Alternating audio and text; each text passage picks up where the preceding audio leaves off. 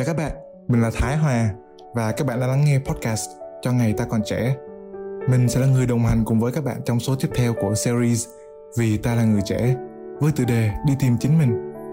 Mình biết rằng cái việc đi tìm câu trả lời cho câu hỏi mình là ai không phải là một điều dễ dàng, nhưng mình mong rằng sau khi nghe chiếc podcast này, bạn sẽ cảm thấy vững tin hơn, sẽ mạnh mẽ hơn để tiếp tục tìm câu trả lời. Đặc biệt, khách mời mà chúng ta gặp gỡ trong số này không chỉ đơn thuần là một khách mời cùng chia sẻ câu chuyện, mà đây còn là một người bạn rất là thân với mình trong khoảng thời gian cấp ba đầy tươi đẹp. Xin chào tất cả mọi người, mình tên là Lê Nguyễn Khánh Thy. Hiện mình đang là sinh viên năm ba khoa ngữ văn Tây Ban Nha của Trường Đại học Khoa học xã hội và nhân văn.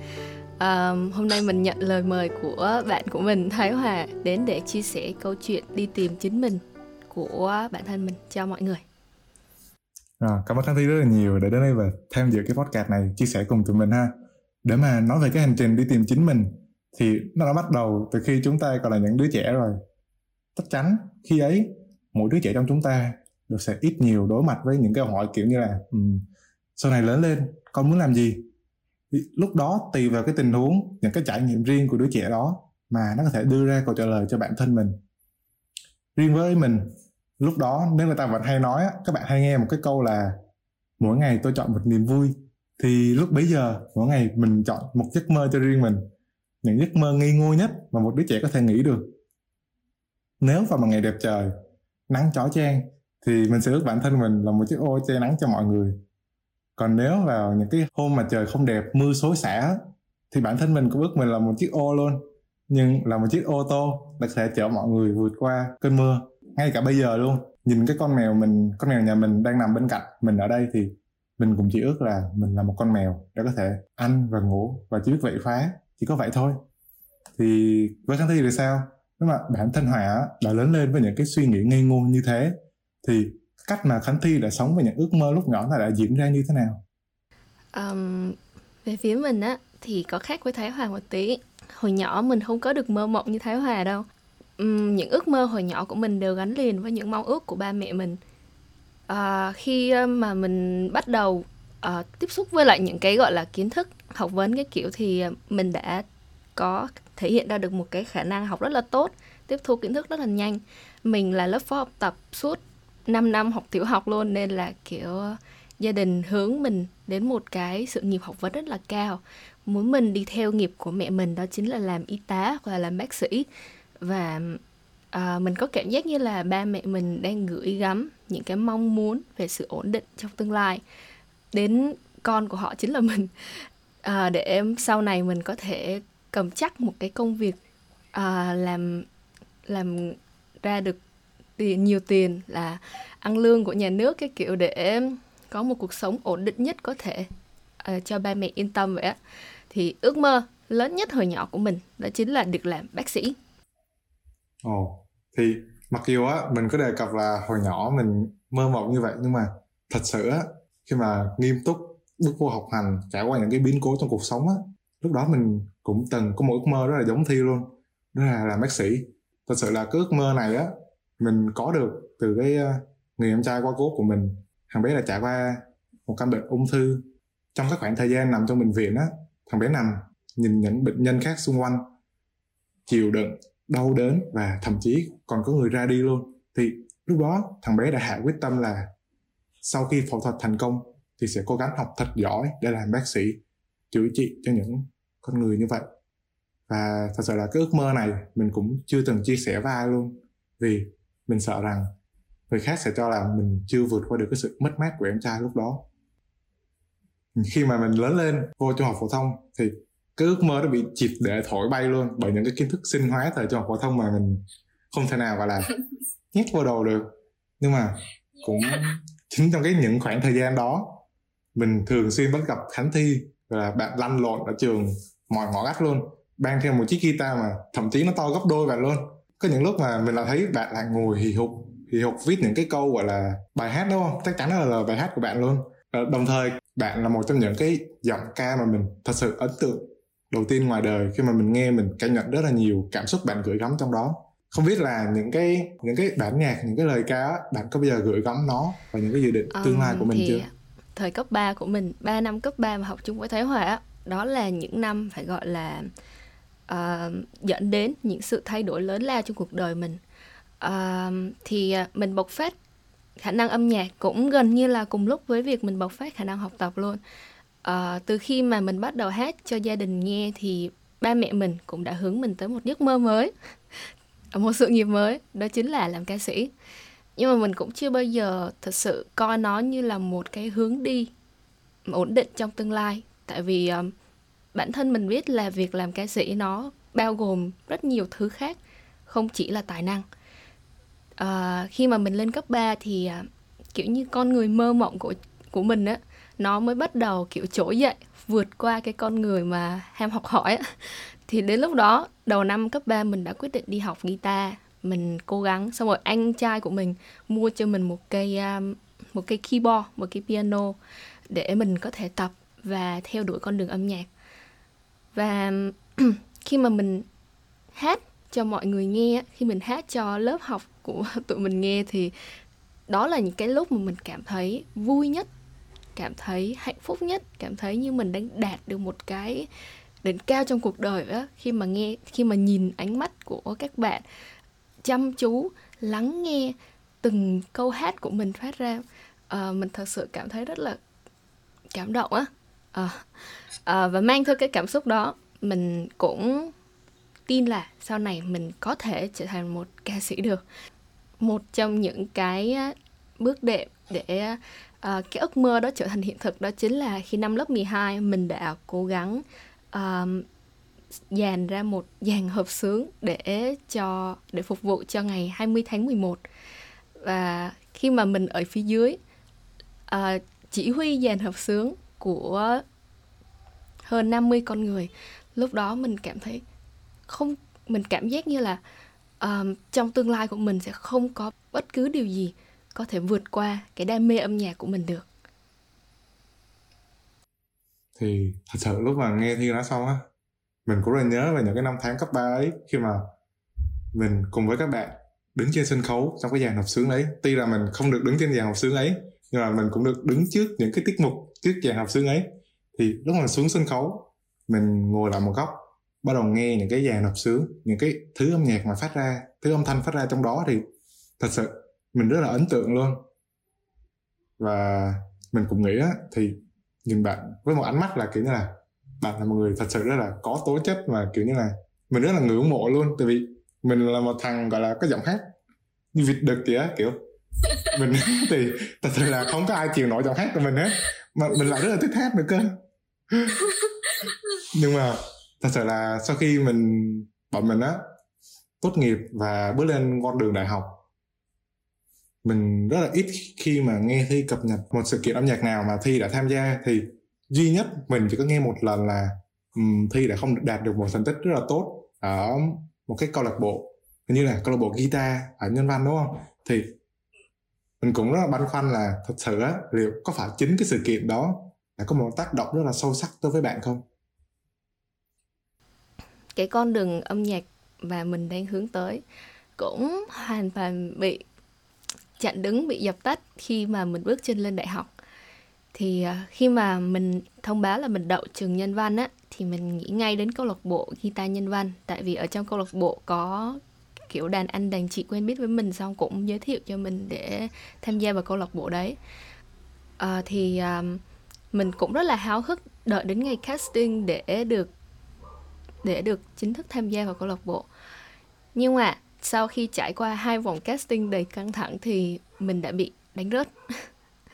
Và những cái ngày mà mình lên tập luyện với các anh chị, với các bạn cùng trang lứa của mình ở trên sảnh của câu lạc bộ, thì mình mới kiểu có một cái giác ngộ rằng là bản thân mình quá nhỏ bé. Kiểu như những cái tài năng mà Thái Hòa cảm thán của mình, những cái tài năng mà ba mẹ mình cảm thán từ mình, nó thật ra chỉ là một hạt cát rất rất nhỏ trong cái sa mạc đầy những cái tài năng, tài nghệ khác ở trên Guitar Nhân Văn rồi á. Um, khi mà mình tập với mọi người, nghe mọi người hát, nghe mọi người hướng dẫn về nhạc lý và những cái kiến thức khác, mình nhận thấy là mình còn thiếu quá nhiều, quá nhiều để có thể trở thành một ca sĩ vậy. Và cái thứ thiếu nhiều nhất ở đây không phải là kiến thức về âm nhạc, mà lại chính là giọng hát của chính mình. Lúc đó mình đã thật sự bị gọi là tự ti á. Có một cái khoảnh khắc mình cảm thấy như là mình là con ếch ngồi đáy giếng bây giờ nhảy ra ngoài vậy á. Và cái con bò đạp chúng vào mình, đó chính là cái thực tế là mình thật sự chưa đủ giỏi. Đó. Và sau khi mà mình uh, rớt guitar nhân văn rồi thì uh, mình giống như kiểu bị uh, một chút gọi là chấn thương tâm lý á. Mình bị sợ. Và mình bị sợ hát. Mình bị sợ cất giọng hát của mình lên. Và thay vì đón nhận ánh mắt ngưỡng mộ của mọi người, ánh mắt cảm thán của mọi người, mình lại chỉ đón được cái ánh mắt gọi là đánh giá, truy xét rằng giọng hát của mình cái này còn thiếu nè, cái này chưa đủ nè. Và lúc đó mình thật sự rất là tự ti. Nên là sau khi tham gia cái hoạt động âm nhạc duy nhất, đó chính là casting cho guitar nhân văn, thì suốt học kỳ một của năm nhất mình không hề hát nữa. Mình không hề cầm đàn lên và chơi nữa. Mình không muốn tiếp xúc với âm nhạc nữa. Đột nhiên cái thứ mà thân thiết nhất với mình, đi qua với mình suốt bao nhiêu năm trời, đã là thứ mà mình sợ hãi nhất, lo lắng về nó nhất. Nghe qua câu chuyện lúc đó của Thi á, bây giờ mình mới nghe rõ hơn về những cái gì xảy ra lúc đó. Cũng rất là chia buồn với Thi luôn. Thật ra bản thân mình, cái khoảng thời gian mà mình trải qua những cái cảm giác của Thi lúc đó, lúc mà nhận ra mình chơi đàn hoạt cát trong sa mạc đó, thì cái lúc mà hồi xưa mình vẫn học ở một cái trường, ở một cái xã nhỏ ở đó, vì một cái lý do khách quan là hầu như mọi người không được tiếp cận một cái nền giáo dục tốt, một cái định hướng tốt từ cả gia đình, từ cả giáo viên luôn. Thì lúc đó mình may mắn, mẹ mình rất là tạo rất là nhiều điều kiện cho mình để mình học tiếng Anh. Rồi mình cũng rất là được thoải mái sử dụng tivi, máy tính để uh, tiếp xúc với những cái um, phim ảnh nè, âm nhạc nước ngoài. Lúc đó mình mình vẫn luôn tự nhận á, là mình có một tài năng về tiếng Anh. Và cũng đúng, tại vì cái cảm xúc tự mãn đó của mình nó xuất phát từ việc mà mình là một người học sinh giỏi văn nhất trường lúc đó, mà mình không hề nhận ra là ừ, bản thân mình lúc đó chỉ vì là mình học ở một ngôi trường nhỏ thế thôi. Vì mọi người không có được cơ hội tiếp xúc tốt như mẹ mình đã tạo ra cho mình. Bản thân mình sau khi mà đăng ký nguyện vọng đi thi vào trường chuyên á, sau khi đậu vô mình cũng rất là sốc, tại vì những bạn như giống như Khánh Thy rồi đó, những bạn mà gọi là ai eo bảy chấm năm, tám chấm rồi, tạo cho mình một cú sốc rất là lớn. Tại vì mình không thể nghĩ được rằng á, là cái khoảng cách của mình và những người top đầu mà nó là xa đến mức như vậy. Tại vì mình đã quá quen với cái cảm giác mà um, mình là người gọi là top one, nó gọi là number one trong cái uh, lĩnh vực Anh văn riêng mình hồi cấp hai hồi đó. Nhưng một cú sốc đó nó cũng là một cái bàn đạp rất là lớn cho mình, để lớp mười, lớp mười một á thì mình đã tập trung học hơn rất là nhiều. Và thật sự là mình phải nỗ lực rất là nhiều để một phần nào đó bắt kịp được với mọi người, những cái bạn gọi là nói tiếng Anh rất là nhuần nhuyễn và kiến thức người Pháp thì rất là chắc chắn luôn. Và không biết là Thi đã vượt qua những cái sốc và khoảng cách đó, và có bây giờ Thi quay lại với lại cái âm nhạc chưa? Cái câu chuyện của của mình nó lại khác với Thái Hòa một chút nữa. Mình lại không phải là tự mình vượt qua được cái cú sốc của bản thân, mà mình đã có một khoảng thời gian rất dài đắm chìm vào cái sự thất bại đó, à, cho đến khi mà mình xuống lại Sài Gòn và gặp được những con người mà đã thay đổi góc nhìn của mình về rất nhiều thứ, và trong đó là âm nhạc. Thì à, khi học kỳ một năm nhất mình hoàn toàn không có bạn, cho đến khi mà mình à, đi quân sự và mình gặp được một nhóm bạn, gọi là nhóm bạn đại học của mình luôn á. Thì à, khi mà xuống lại Sài Gòn sau giãn cách dịch á, thì tụi mình có gặp lại nhau. Và tụi mình lại vô tình gặp thêm những người bạn khác cũng có chung cái xu hướng về âm nhạc giống như tụi mình vậy. Và đột nhiên sau cái cuộc gặp gỡ định mệnh đấy, ngày nào tụi mình cũng chơi nhạc với nhau, ngày nào tụi mình cũng hát hò với nhau. Và cái cảm xúc mà mình nhận được á, không phải là nỗi sợ hãi về sự đánh giá nữa, mà là sự chia sẻ về tư duy âm nhạc cùng với nhau, mỗi ngày mỗi ngày. Và dần dần những người bạn đó đã giúp mình vượt qua được cái cú sốc tâm lý của bản thân, và mình đã tìm lại được âm thanh của mình, mình đã tìm lại được cái một phần cái đam mê của mình. Tuy nhiên thì uh, lúc đó mình lại không coi âm nhạc là ưu tiên số một nữa. Mình lại tìm thấy, mình lại coi nó, coi âm nhạc như là một cái cách thức để chữa lành tâm hồn vậy. Uh, khoảng thời gian đó cũng một khoảng thời gian mà mình trải qua vô số chuyện khác nhau ảnh hưởng đến tâm lý của mình, và những người bạn đó cùng với âm nhạc của họ đã giúp mình vượt qua uh, những cái khó khăn trắc trở trong cuộc sống của mình vào khoảng thời gian đấy.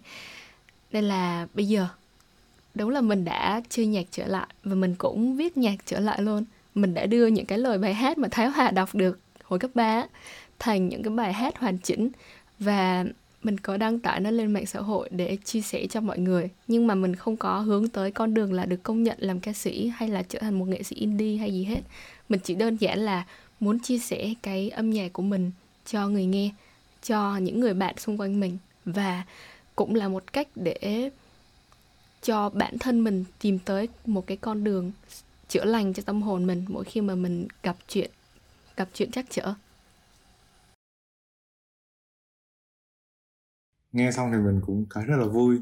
Thì Thy á, vốn là một người gọi là ít ổn định nhất trong lớp mình hồi đó, khá là trắc trở trong mọi thứ luôn, từ việc học rồi kể cả là chuyện tình cảm hồi xưa nữa. Ừ, con đường của mình nó cứ bị sao, không bao giờ là đi thẳng được hết trơn. Thì đồng thời á, bây giờ bạn đã coi âm nhạc như là một cái nơi chữa lành tâm hồn mình đúng không? Ừ. Bên cạnh con đường âm nhạc đó, chắc chắn thì mỗi học sinh chúng mình đều phải trải qua một con đường học vấn đúng không? Theo mình, phải theo mình nữa, và chắc chắn luôn á là cái khoảng thời gian sau khi thi Trung học phổ thông quốc gia xong á, thì Thy đã không đạt được cái điểm như mình mong muốn. Và đồng thời á, cái ngành mà Thy đang học bây giờ nè, cái ngành ngôn ngữ Tây Ban Nha á, đó chỉ là một cái nguyện vọng backup, nhưng mà Thy đã không đủ điểm đạt vào cái nguyện vọng đầu tiên của Thy, đó chính là ô e hát. Mình có được biết á, là trong cái khoảng thời gian đó, mặc dù là Thy vẫn theo học, sáng vẫn đến lớp, chiều vẫn đến lớp, nhưng mà Thy vẫn nuôi một cái hy vọng thi lại và đạt vào cái môi trường kinh tế mà bạn hằng mong muốn. Bạn phải làm rất là nhiều việc, đánh đổi rất là nhiều thứ, rất là nhiều thời gian luôn. Bạn vừa phải học nè, vừa phải xách xe chạy từ Thủ Đức lên tít quận nhất để mà theo học lại những cái kiến thức phổ thông lớp mười hai để chuẩn bị cho kỳ thi năm tiếp theo. Mình cũng biết là qua những cái câu nói vừa rồi, những câu trả lời vừa rồi, thì bạn cũng có thể hiện là trong khoảng thời gian đó bạn trải qua rất nhiều cái thứ cảm giác không ổn. Mình cũng rất là muốn nghe về những cái cảm xúc mà Thy đã trải qua lúc đó. Nếu để chọn ra được một thứ cảm xúc mà thường Thy thường xuyên mắc kẹt với, thì thứ cảm xúc đó Thy sẽ chọn nó là cái gì? Hmm. À, thì mình nghĩ là cái cảm xúc nó cũng không hẳn là một loại cảm xúc nữa. Mình nghĩ đó là một loại trạng thái thì đúng hơn. Nó là trạng thái của sự cô đơn. Ừ, mình cảm thấy rất là, trong khoảng thời gian khó khăn đó, mình cảm thấy rất là cô đơn.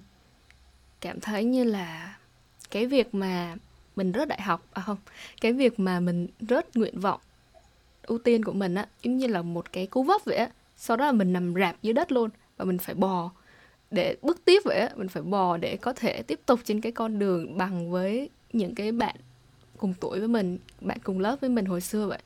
Và trên suốt chặng đường đấy, mình luôn cảm giác như mình chỉ có một mình vậy thôi.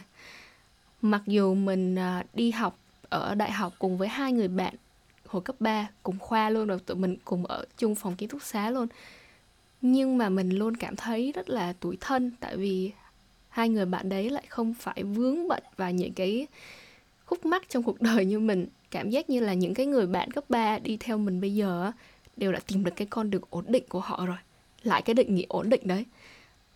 Ừ. Còn mình thì vẫn còn đang bấp bênh, không biết là nên chọn đường này hay đi hướng kia. à, Đúng như Thái Hòa nói, thì mình có đi theo học ở trên trường Nhân Văn. Buổi sáng thì mình học tiếng Tây Ban Nha, nhưng buổi chiều tối thì mình lại học toán. Mình lại học lại những cái kiến thức ngày xưa, học lại văn và ôn lại tiếng Anh nữa. Là nguyên một khoảng thời gian đấy mình chỉ có cắm mặt ở ngoài đường để chạy xe, và cắm mặt ở trong sách vở để học bài thôi. Mình không hề có một người bạn nào như mình đã nói. Và mình nghĩ là uh, cái việc mà không chọn được cho mình một người bạn đồng hành đó là một quyết định khá là sai lầm. Bởi vì nó khiến cho cái cảm giác cô đơn, tủi thân của mình nó tăng lên gấp bội luôn. Mình không có ai để chia sẻ hết. Khi mà mình nhắn tin cho những người bạn cấp ba cũ, những người bạn thân cũ á, thì mình cứ có một cái cảm giác như mình bị tụt lại á. Như kiểu mình là một người đi theo phía sau. Họ đã thành công rồi, họ đã tìm được một con đường, đã lật được trang sách mới của cuộc đời họ rồi. Còn mình thì chưa. Mình còn vẫn đang giữ cái trang sách đấy, chưa dám lật cơ. Sau, xong rồi sau đó là mình lại bùng nổ dịch ha. Mình lại bị giãn cách và mình kẹt ở Bảo Lộc. Mà công việc học tập của mình nó là ở Sài Gòn. Đó là mình không thể tiếp tục theo học trong một khoảng thời gian tầm hai đến ba tháng. Tại vì trung tâm đấy cũng chưa có phổ biến học online kịp á, cái là mình bị kẹt ở Bảo Lộc với và không có bất kỳ việc gì để làm cả. Không đi học tiếng Tây Ban Nha, cũng không học lại để thi đại học luôn. Mình không có gì để làm. Và thật sự lúc đó mình cũng chả muốn làm gì hết. Cảm giác như mấy tháng vừa rồi mình lăn lộn dưới Sài Gòn đã vắt kiệt mình rồi. Mình thật sự quá mệt mỏi với những áp lực và những suy nghĩ về cái cuộc đời của mình. Nên là suốt khoảng thời gian nghỉ giãn cách đó, mình chỉ muốn dành trọn vẹn thời gian cho bản thân mình, cho gia đình mình. Rồi sau khi mà mình xuống lại Sài Gòn, mình vẫn mang cái quyết tâm là mình đã phóng lao rồi thì phải theo lao thôi. Vẫn phải học lại, vẫn thi thôi. Thi được rồi thì tính sau. Đến lúc đó rồi suy nghĩ tiếp. Nhưng mà như mình đã nói, mình đã gặp những người bạn định mệnh cuộc đời mình. À, họ đã mang lại cho mình cái đam mê âm nhạc và cũng như là đam mê về ngôn ngữ cho mình nữa. Mình cảm thấy là nhà, tiếng Tây Ban Nha cũng hay như là học tiếng Anh vậy. Mình cảm thấy lại nguồn đam mê mà mình hồi học cấp ba á. Con người hồi cấp ba của mình là một người vừa giỏi về ngôn ngữ, đúng không? Vừa giỏi về âm nhạc nữa, một đứa hướng ngoại cực kỳ luôn. Kiểu như là cuộc gặp gỡ của những người bạn đó đã cho mình nhìn thấy mình ở quá khứ và nhận thấy mình tuyệt vời như thế nào trong cấp ba vậy. Và lúc đó mình đã đưa đến một quyết định là mình sẽ không thi đại học nữa, mình sẽ không thi vào U E H nữa. Mình muốn chọn lại con đường của cuộc đời mình. Mình sẽ lật qua trang sách mới, nhưng không phải là trang sách bước vào con đường học vấn nữa, mà là đi theo con đường ngôn ngữ, ngoại ngữ và âm nhạc. Cái là sau khi mình nhận ra được điều đấy, mình đã sáng ngày hôm sau, mình đã bắt ngay chuyến xe đầu tiên để về Bảo Lộc nói chuyện với gia đình mình. Với cái thay đổi phút chót như vậy á, mình đoán á, là cái cuộc trò chuyện đó giữa Thi và gia đình cũng sẽ rất là complicated, rất là phức tạp, đúng không? Thì kiểu như ba mẹ mình kiểu có giác quan thứ sáu hay sao. Khi mà nghe tin mình về Bảo Lộc vội như vậy á, ba mẹ mình kiểu chuẩn bị tinh thần lắm. Khi mà mình về đến nhà rồi, sáng hôm đó, à, chiều hôm đấy mình ngủ dậy sau chuyến xe dài á, thì mình thấy ba mẹ mình đợi ngay cửa luôn. Hai người đấy không đi làm luôn, để đợi mình dậy để nói chuyện với mình. Thì à, ba mẹ mình vào phòng xong rồi kiểu ngồi xung quanh, xong rồi hỏi là sao về vội thế rồi. Cái kiểu thế kiểu, xong rồi mình có thể nhìn thấy trong mắt của ba mẹ mình cái sự chờ đợi câu trả lời. Kiểu nhìn rất là mong đợi luôn, rất đợi mình nói ra cái nội dung đó đi, nói đi, nói đi, con đang làm gì, con bị sao đấy. Xong mình cũng hít một hơi rất dài, mình bắt đầu kể. Mình bắt đầu kể về khi mà mình xuống Sài Gòn nó như nào, mình đã làm gì, mình đã gặp những ai, và mình đã thay đổi cuộc đời mình như nào, thay đổi cái nhận thức về cuộc đời mình như nào. Và đó là một cuộc trò chuyện rất dài,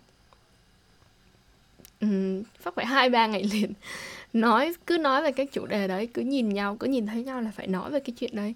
Thì uh, trong nước mắt rồi chửi, có cả nước mắt và có cả tiếng la hét từ phía ba mẹ mình, có cả sự thở dài vì thất vọng, có cả sự năn nỉ mòn mỏi của mình nữa.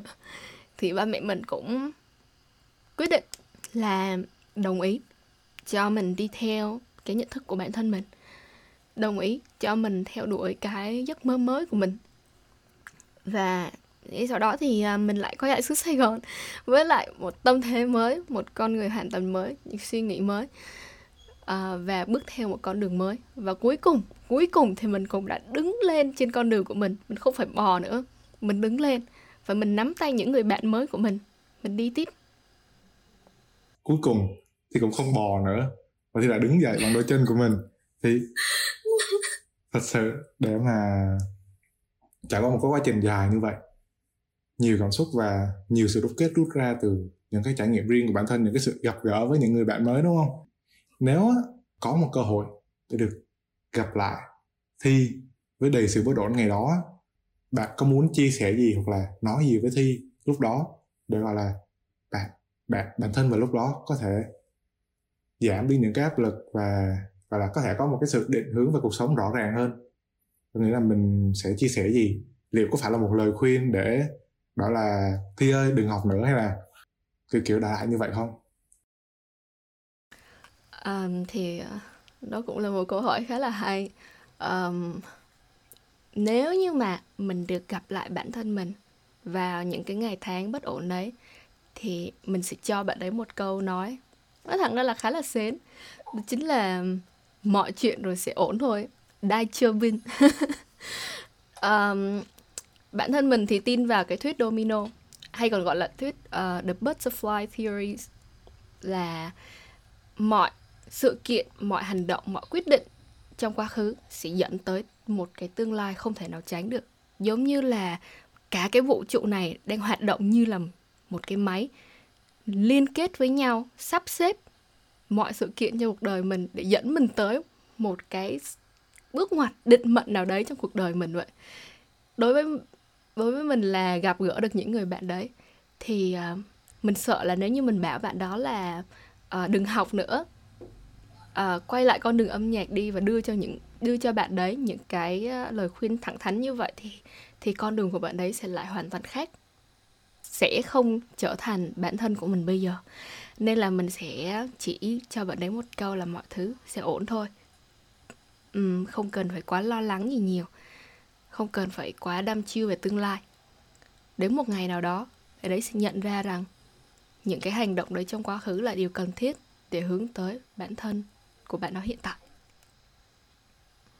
Với đầy sự tự tin và là quay câu trả lời của Thi á, thì nếu mà bây giờ mà Hòa mà hỏi Thi á, Thi là ai, thì chắc chắn luôn người đọc sẽ mường tượng rất là rõ rồi. Nhưng mà giả sử cái lúc đó Thi đã chọn con đường là Thi lại và vẫn kiên quyết và lại quyết tâm của mình đi theo cây lao mà Thi đã phóng, liệu Thi có nghĩ là cái vũ trụ nơi mà Thi đã đậu kinh tế, khi mà được hỏi câu hỏi Thi là ai, thì bạn vẫn sẽ tự tin và trả lời được rằng bản thân mình lúc đó là như thế nào không? Uhm, mình nghĩ là mình vẫn sẽ giữ được cái tự tin đấy.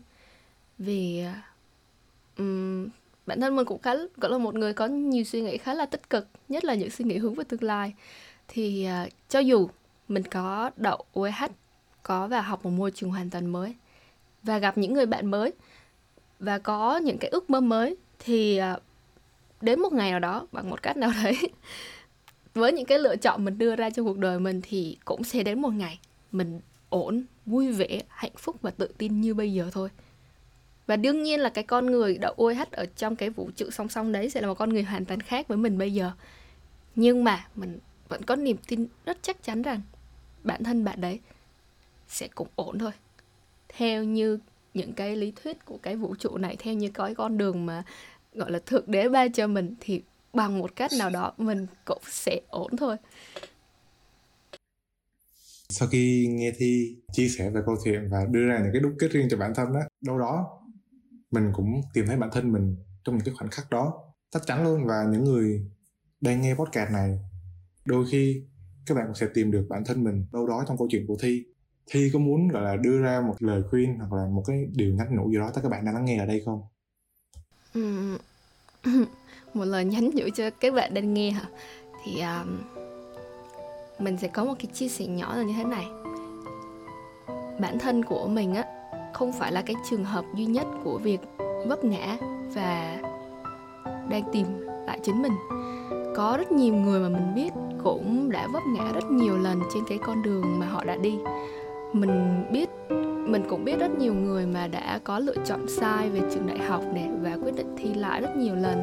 Có những người đã quyết định chuyển từ Nam ra Bắc, Bắc ra Nam để có thể theo học một môi trường mới, bắt đầu một cuộc đời mới.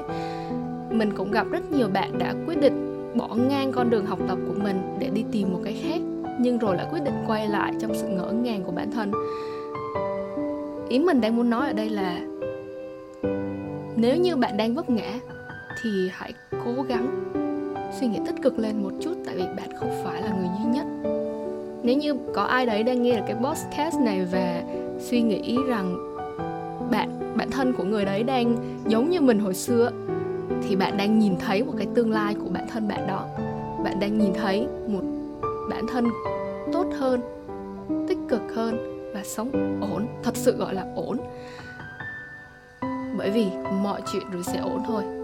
Mọi chuyện, tất cả mọi thứ, những cái vấp ngã mà bạn đấy đấy, mà chính bản thân bạn đang có, đều là cái định hướng cho bạn sau này.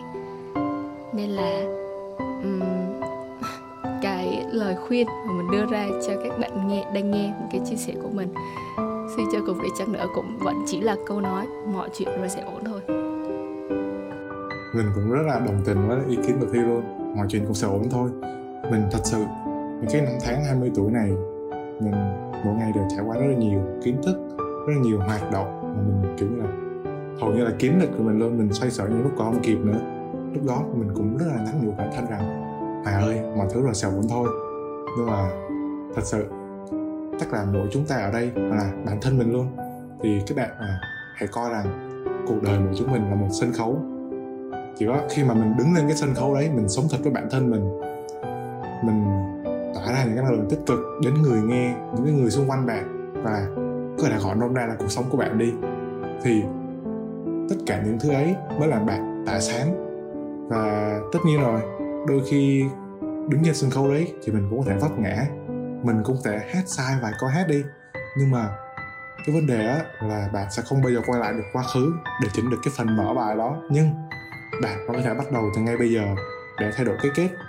Như Khánh Thy vậy á, Khánh Thy không thể nào quay lại được khoảng thời gian đó để thi trung học phổ thông đạt kết quả tốt hơn để vào o e hát, nhưng mà dẫu rằng sau này bạn vẫn không thi vào o e hát, nhưng mà bạn vẫn chọn một cái cách là học lại, thi lại và chấp nhận tốn thời gian song song với việc học, để đảm bảo được rằng dù có không thi vào o e hát thì bạn vẫn sẽ học tiếp tục nhân văn.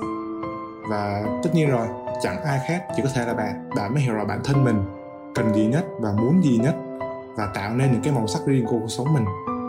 Và đây cũng chính là cái thông điệp mà số này muốn gửi tới tất cả mọi người. Cảm ơn Thy rất là nhiều vì đã đồng hành cùng bọn mình trong số phát sóng hôm nay.